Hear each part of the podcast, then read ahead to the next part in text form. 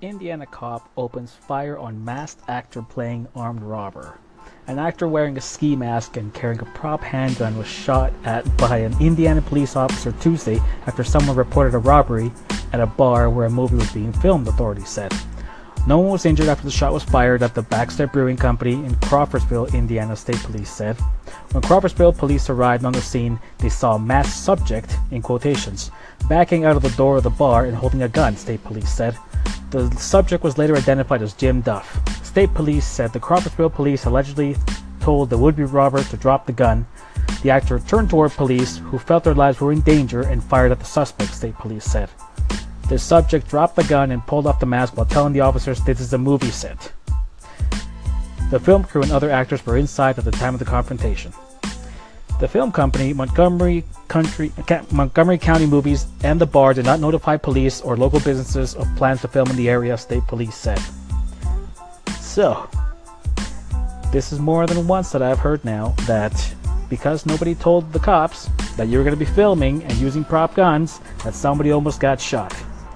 Um, I have a story from a friend of mine who's film who went to film school in LA, and when he was filming in school, he was doing a robbery at a liquor store scene. Uh, and when he was coming around the, uh, they were filming and uh, the scene was happening. They were coming around the corner, guys, masks, prop guns, running around the corner, and they bump into LAPD. LAPD pulls the guns and tells them to hit the ground. Then they noticed there was cameras and there was everything all around. The cop obviously,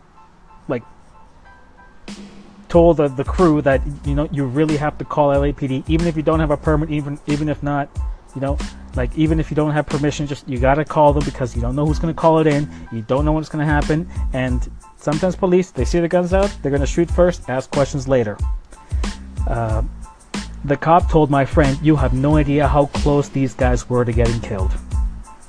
This guy same thing could have also been shot now, on a personal level, when I've had to work on, on scenes that involve prop guns, and you're going to be running around outside, give the police a call.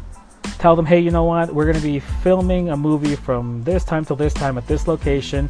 There will be prop guns. They have non firing mechanisms. They cannot fire a bullet.